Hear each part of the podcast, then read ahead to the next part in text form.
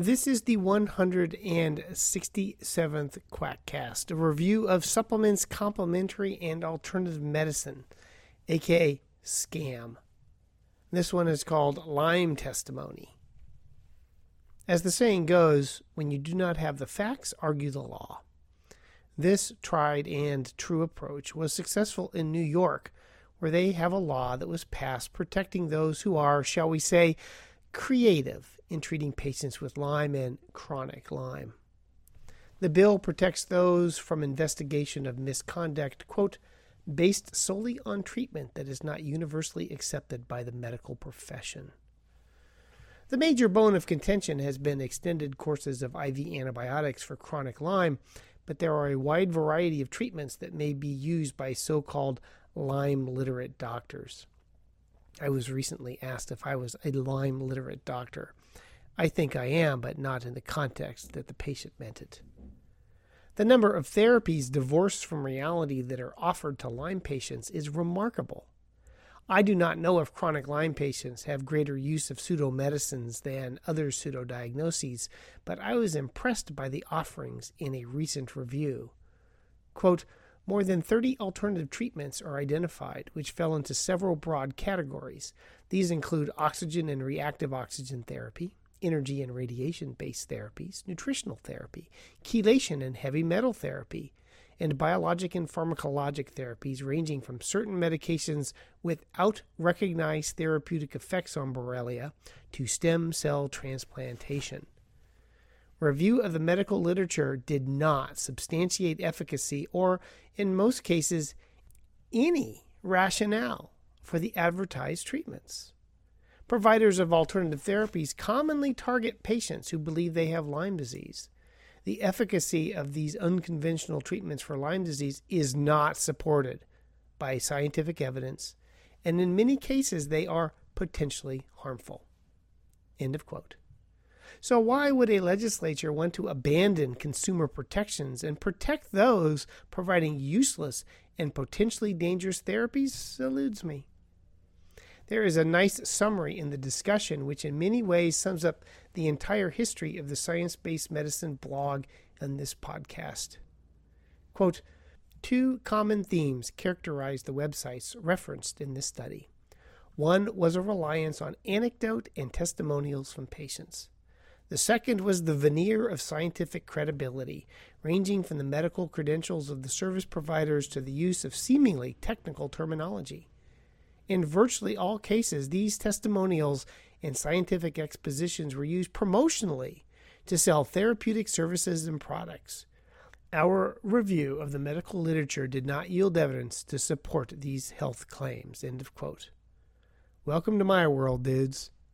Sadly, I suspect the above will remain relevant as long as there is an internet. The more things change, the more they stay the same. The malignant success in New York has inspired others to have similar laws metastasized to other states. They call me Dr. Metaphor for a reason.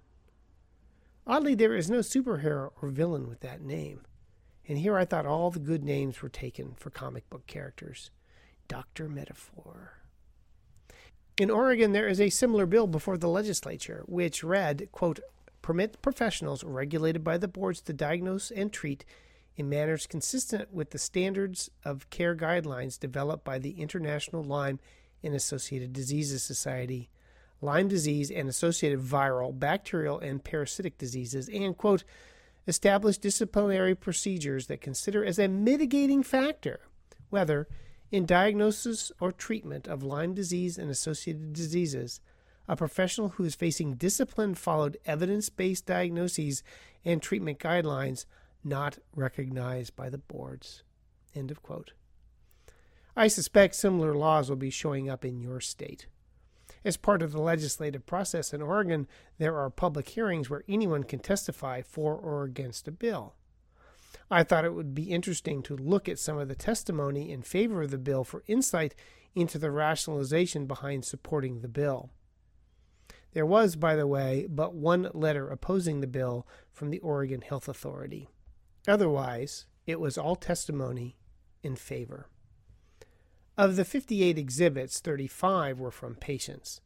they have a similar theme odd symptoms, a diagnosis of Lyme by one non standardized test or another, a refusal of Oregon doctors to recognize and treat the patients for Lyme for what are probably nefarious reasons, and occasionally, and only occasionally, some improvement with alternative therapy that was delivered in other states. As an infectious disease Society of America sort of doctor, the suffering is compelling, although it is not due to Lyme. The lack of precise information about the testing and the treatment is aggravating, making an assessment of the validity of the patient's stories impossible. I am well aware of the unreliability of patient histories, especially when they have a dog in the fight. Most appear to be patients who have received creative care from the alternative Lyme world. An example quote, Ashley was taken to the East Coast where she was examined, tested, and found to have Lyme disease, along with Babesia and Ehrlichiosis. These are three diseases that are almost non existent in Oregon.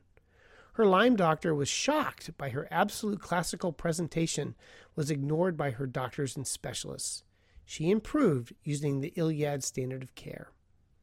This doctor worked with Ashley's PCPs who could do supportive care in Oregon.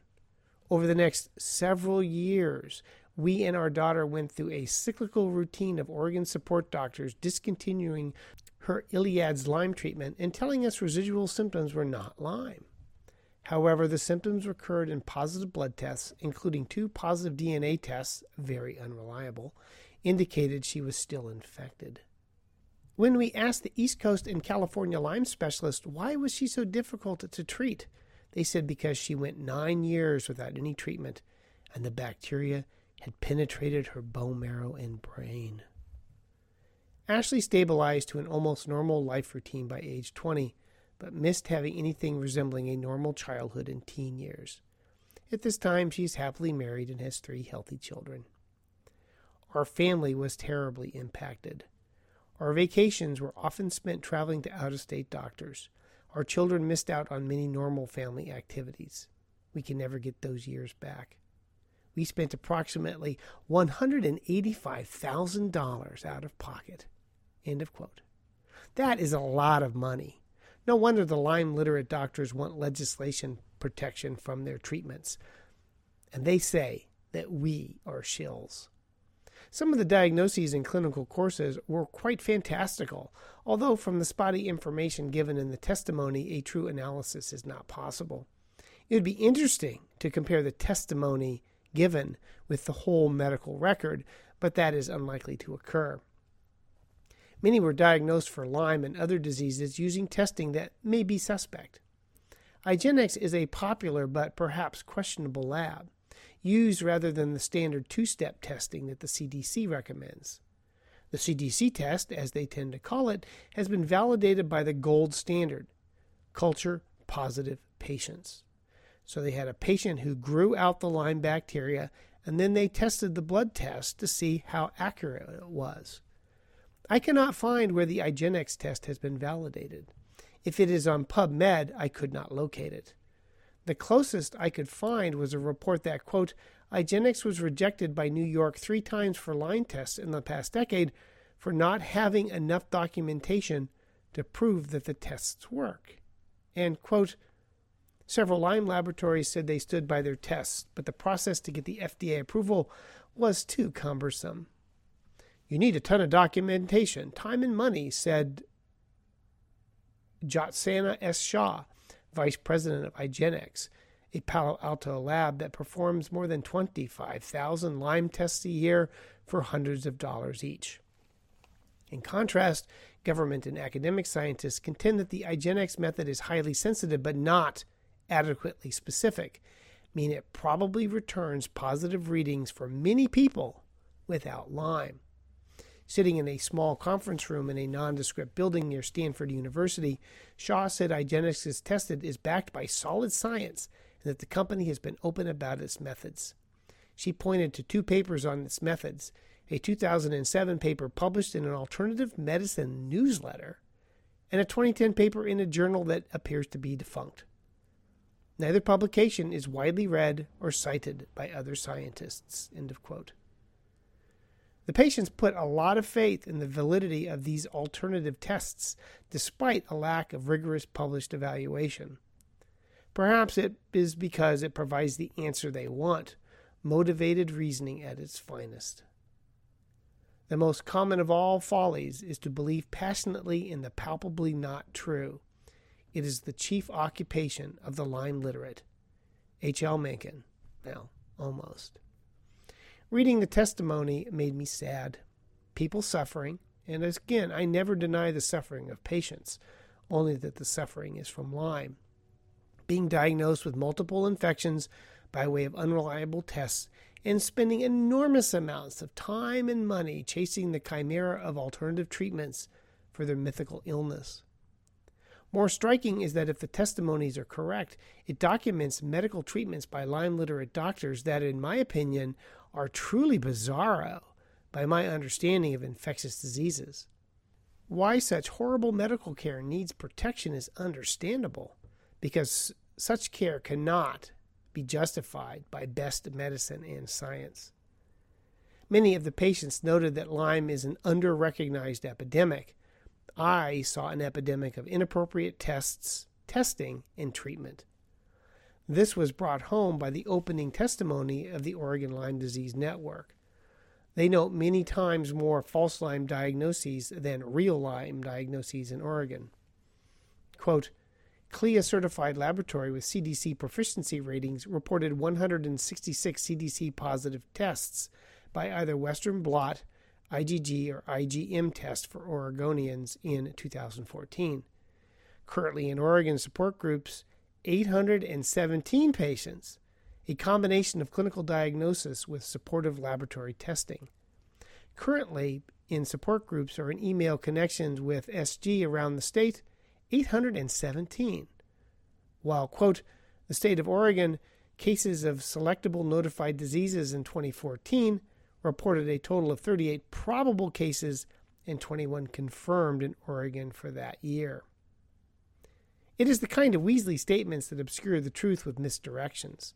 Lots of positive tests by labs that are certified, but they fail to mention if these tests have been validated. In my opinion, there are a staggering number of patients misdiagnosed and mistreated with Lyme disease. The Oregon Lyme Disease Task Force also says MDs, quote, reject IGeneX laboratory telling patients it's a bad lab. Not sure why they said this. Really?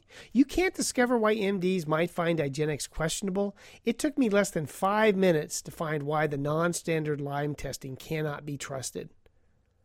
No MDs testified in favor of the bill. I can see why. If the patient stories are any judge, the doctors who provided the care as mentioned in the patient narratives have reason to worry.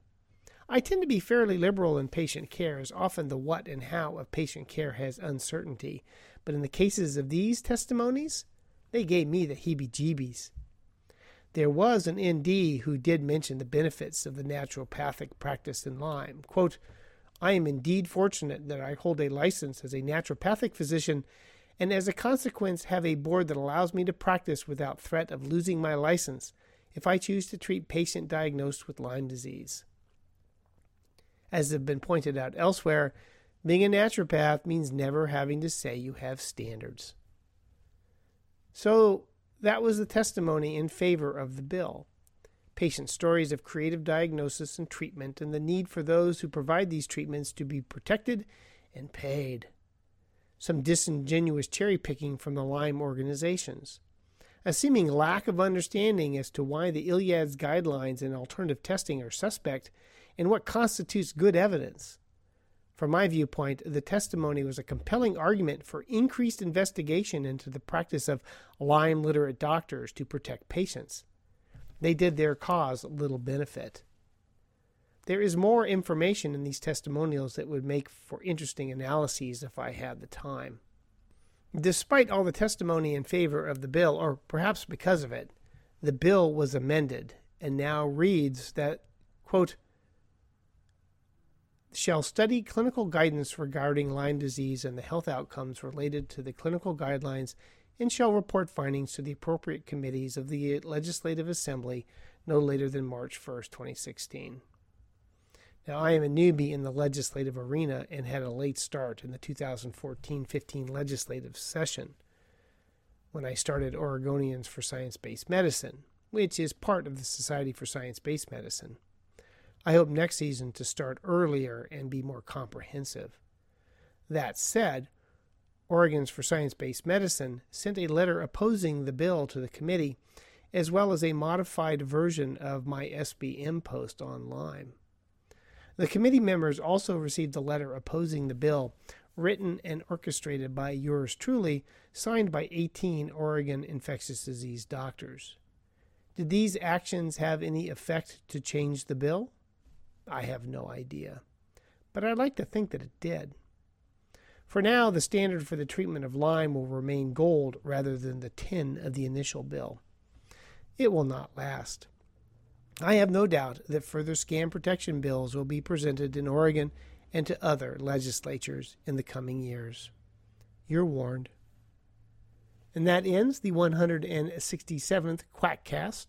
Go to edgydoc.com to find links to my growing multimedia empire of podcasts, blogs, books, apps, lions, tigers, and bears. Oh my. References for this particular podcast are to be found at Science Based Medicine under the blog entry Lyme Testimony on May 15th, 2015. Talk to you next time. Bye.